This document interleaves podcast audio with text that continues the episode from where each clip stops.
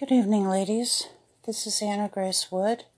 Welcome to Feminine Fidelity, where we are striving to recover biblical womanhood.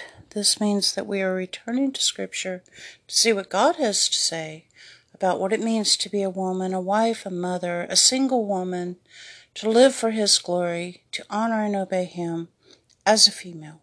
What did He design us for? What did He create us for? To what purpose has He called us?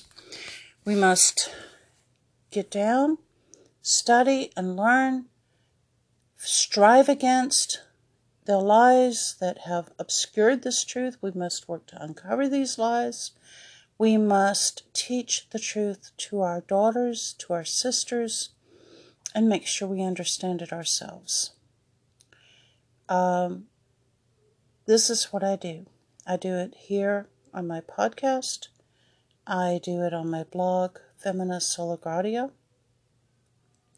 You can check out so many links on there. I have put together several pages that will help you in your walk and understanding as a biblical woman, uh, as a woman who is striving to please God in everything, to help you to uncover the lies that have affected or impacted your beliefs and understanding about things, perhaps, that have affected the way those around you see truth or fail to see truth. So, you know, check that out. If you've got questions, please reach out and ask me. If you've got comments on my blog or here, reach out to me. If you have suggestions for something you'd like to see me cover, um, just please reach out. I would love to discuss this with you and see what I can do to perhaps help in some way or to do an episode on something or to answer your questions. So, um, if you can, please consider becoming a patron. Um, you know, I am doing this because I love doing this, because I believe this is my purpose, what God has, outside of being a, a wife and a mother and a homemaker, what God has called me to be. I so long looked for a Titus 2 woman. I begged so many women to help me, and nobody would. I had promises for so many things. They were going to teach me how to sew better. I knew how to sew, but I never got the lessons I wanted so I could get so much better. And I didn't have the resources to pursue it myself. I didn't even have, for the most part, a machine. And um, I didn't have the money. I didn't have anybody to turn to. I didn't really have a lot of family. Um, my aunts, my mother, everybody died a long time ago. And you know, so even when they were still alive, though, I couldn't get any help. I asked women in the church. I asked ladies I worked with. Because I worked for quite a few years, from the time I was 18 until I was 25 and a half, I guess. And um, I asked again and again, trying to find someone who would answer questions for me. And even once once I wasn't working, I remember turning to the ladies in the church again and again, begging for help to explain this to me, explain that to me. I remember asking for help on homeschooling, and the preacher's wife just said, You gotta be mean to him. And she wouldn't explain what she meant. And I would ask questions about homemaking and scheduling or any, a lot of other things, and they'd be like, Oh, you know that. And so it, it was really kind of disconcerting because I really didn't know. And I wouldn't have been asking if I hadn't known. So I had to turn to books. I turned to the Bible, I turned to books, and I studied and I prayed and I did my best to learn. And God has used books and magazines, magazine articles, uh, articles online, sermons, um, more recently, uh, links online, podcasts, and articles online, and uh, Kindle books and everything else to help me. He has used some of the groups I've joined online through the years to help me. Uh, so, you know, I'm just trying to be that that nobody ever was for me. I don't want you to not find someone to try to answer your questions.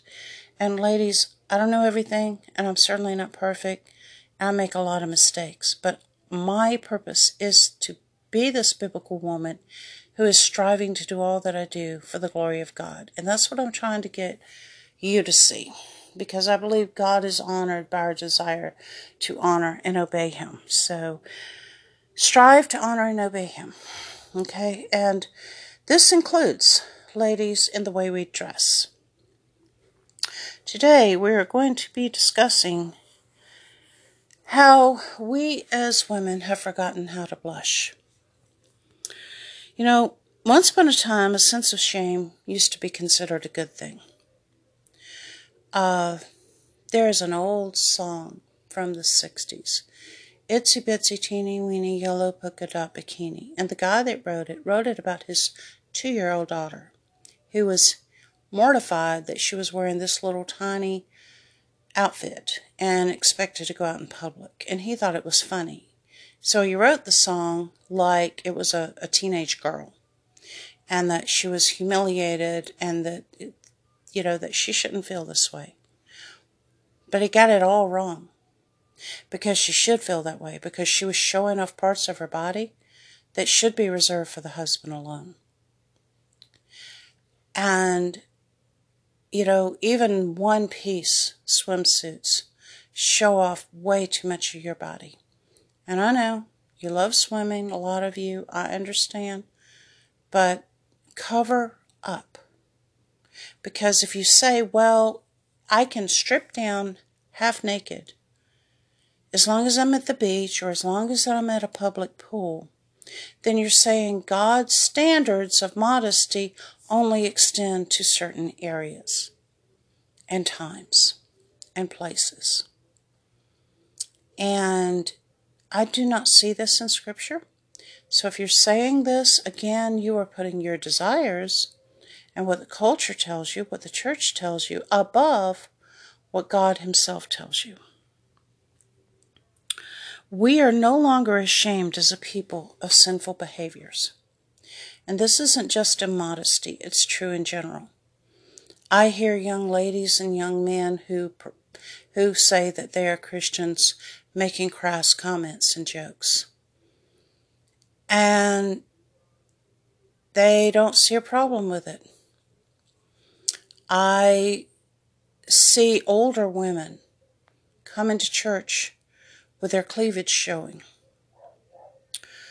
And I see older women telling younger women not to marry or making, almost making fun of them for wanting to be married or wanting to have babies, telling them that, oh, you're making an idol out of marriage. Um, or don't you know what causes this? You need to stop having babies. You've had enough. Show me this in Scripture. God says for younger women to prepare to be a wife and a mother. He does not say that's making an idol out of marriage. If you tell a young lady that, or if you are, as a young lady, believing this, then you are believing something that is anti scriptural. If you are dressing in a way that goes against God's standards of modesty, and you don't have a problem with this, then you are anti scriptural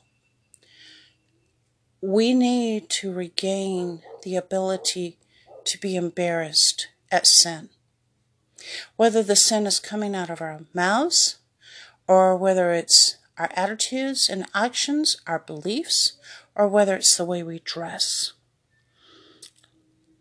These days, we don't even know that we need to blush. For us to feel ashamed, we must understand that we have something to be ashamed of. To blush, we must realize that we have a reason to blush. And for there to be a reason to blush, there must be a standard that we are breaking. That standard is the inerrant, infallible, sufficient, and authoritative Word of God, sisters. But who teaches us this, this in these dark days? Almost no one. I mean, we may go to a church that claims to rest upon sola scriptura, but if it's like most churches that claims this, there's certain areas of scripture that they just never ever touch. And a lot of these scriptures that they never touch or that they dumb down have to do with women. Just ask yourself, what does your church actually say about head covers? What does your church say about modesty? What does your church say about being a woman according to Titus 2, 3 through 5, and actually taking it serious and obeying it? Okay, they, they say they believe this, that the, the Word of God is inerrant and sufficient, and then they act as if it is not.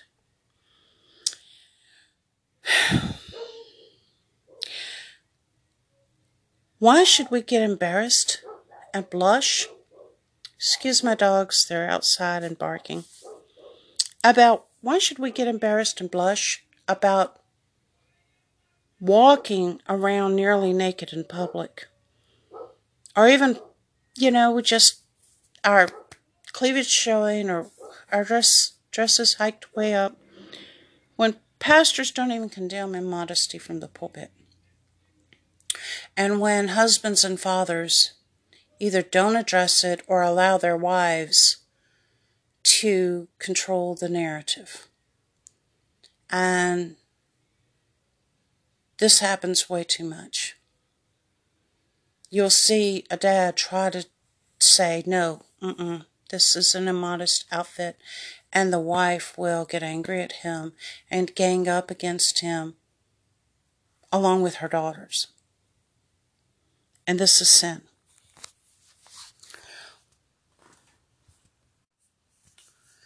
When you are parading your nakedness or near nakedness or partial nakedness around in public for other men to see, and your husband is not correcting you, he is in sin. If you are doing it and you're under your father's authority and he's not correcting you, you're in sin. Okay? And I would also tell you that, you know, if your mother is warning you against it and you're not listening to her, you're in sin.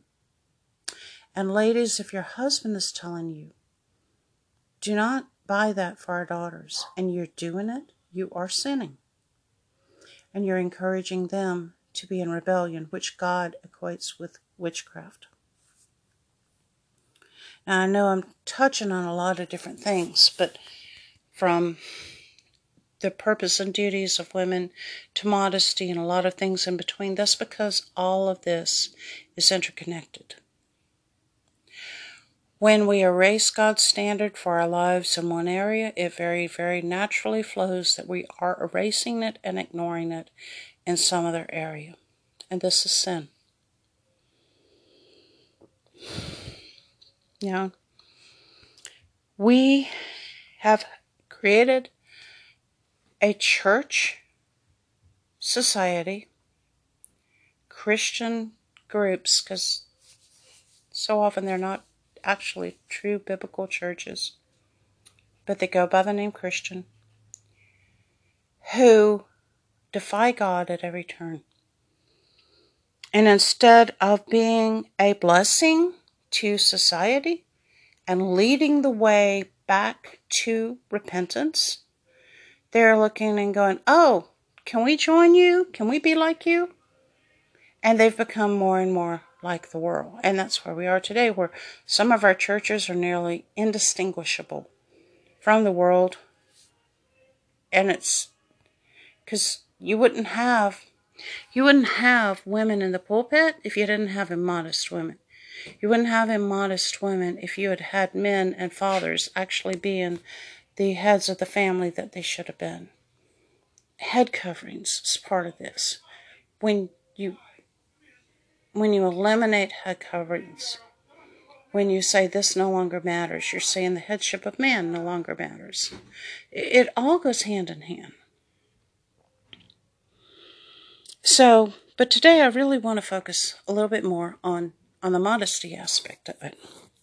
Because even in conservative churches, those who speak out against parading nearly naked are branded as legalistic. And this isn't surprising because if you say, well, Titus 2 holds for today, and God meant what he said in verses 3 through 5 of it, you're branded as legalistic. So it all goes hand in glove. Sisters, we have an obligation to honor the Lord who created us concerning our clothing choices. We have an obligation to our brothers to dress appropriately so not as to be a stumbling block to them. We cannot willingly dress sensually, ignoring that men are more visual than women, and think that God does not hold us accountable. We cannot cause them to stumble and think that God is somehow pleased with us because He isn't. When we flaunt our bodies, whether a little or a lot, we are not proving our supposed freedom in Christ that some liberal churches try to throw out. We are showing how defiant we are to Christ.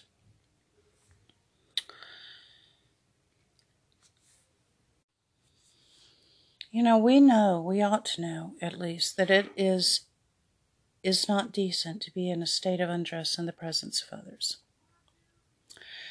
Nakedness is to be hidden or only to be revealed for one's husband. But you know, ladies, seriously, that is what most swimsuits promote because even one pieces that I see so many people say, well, well, this is modest, is cut up your leg. Your whole leg is showing. Scripturally, modesty means covering down to the knee minimally and probably below the knee. And uh, so swimsuits promote nakedness. Now, I want you to ask yourself this. I've seen other people ask this, I've heard it asked, I've seen it in writing. And so you'll probably roll your eyes and think, why is she saying that? But think about putting on your bra and panties and walking outside for the world to see. Would you do it? Why not? Because most of us still have this idea that it's shameful and immodest to be seen outside in our underwear. So that makes us blush. But some of the women who would say, I would not do that. I wouldn't even put on a slip and go outside in public. Would put on a bikini or a tankini or, or a one piece that is very revealing. Cuts down to there and cuts down to here, cuts up on the leg. And they'd walk around. And they don't feel embarrassed by it. The difference is us thinking it's acceptable is because we're told it's unacceptable to be in the underwear, but it's acceptable to be in the bikini or some other swimsuit. And sometimes some of these underwear sets actually cover more than the bikinis or tankinis that that we wear. And yet one humiliates us to think of doing and the other's okay. It's all due con- to conditioning. You know, when I was about 12 years old, I remember that we were sat down in the library, boys and girls, all at the same table. We were given books on human sexuality, and we had to draw pictures and write about this in front of each other. And I remember we were all trying to cover our papers because we were utterly humiliated. This was part of the conditioning we were thrust into showers with boys with boys, girls with girls. I rarely, I think I may have had to do that like once or twice. I was generally not allowed to do PE because my health was so poor. Um, but they did it, you know, these other kids had to do it. And it was something that we were just told don't be embarrassed by. This was all conditioning, ladies. It was all a part of getting us to where we are now. We're, we're not meant to be embarrassed, to be naked in public, or nearly naked in public. We're not embarrassed to go to a, uh, a gym in really tight, revealing clothes or shorts and exercise in front of other men that are not our husbands. Oh, you know, it's, and this, this conditioning has led to this trans movement, the sodomy, and everything else. It's all part of one movement. And it was all, it all came about from saying, well, we can choose what parts of God's Word we want to obey or not obey. You know, bikinis are not the only swimwear that are immodest. As I said, most tankinis and one piece swimsuits are hardly better because those kinds of swimsuits still reveals much of your body. They still show the outline of intimate areas. They hug your body tightly. Some of them have sheer fabric, especially when wet. They bring to light that which ought to remain hidden. They are designed to elicit sexual thoughts and feelings in men. You know, there are options for modest swimsuits. Again, I have links to this on my blog. If you want to swim and you want to be modest, there's ways you can go about doing it. You can get on my blog, you can research this. I have links. I'm sure there's lots of others out there. But, and I'm sure you can put together something yourself just my my daughters used to pick up things at uh, the thrift store like swimsuits and um, things and I mean swim shirts and uh, things that they could wear that was not going to reveal everything. Um, ladies, it is not legalistic to stand for truth.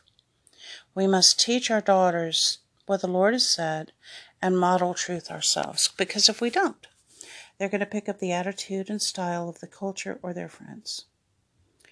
But even, as I've pointed out, even conservative churches have very few modesty standards. And if there's no modesty standard in church, why should there be one at the beach?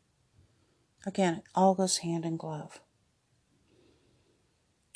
We cannot follow our feelings or allow others to influence us. We can't be afraid of taking a stand because that's how we got where we are. Ladies, it cannot be said enough. Men are visually stimulated. God wired men this way so that they would be enticed by your beauty. You know, your husband is supposed to be enticed by your beauty. He is supposed to be stimulated by your beauty. But you're not supposed to cause other men to lust. And you're not supposed to cause men to lust and then turn around and blame men for something you did. You should have a sense of shame over this. You should blush at the thought of causing someone else to blush or be ashamed or embarrassed or causing them to blush, lust. If you are willingly ignoring this, if you're explaining it all away, your heart is hardened. If we refuse to listen to the pleas of our brothers in Christ to dress modestly, we're showing selfishness. And I've heard plenty men, I've seen it online, I've talked to them, I've read articles, I've read books where they're like, please cover up, please cover up. And they will even get explicit, you know, don't show this part of your body, don't do, don't wear this kind of thing. People laugh at them, make fun of them. Men have a responsibility. They do. Matthew 5:28 says, "But I say to you that everyone who looks at a woman with lustful intent has already committed adultery with her in his heart." Men have a responsibility, but so do you, ladies.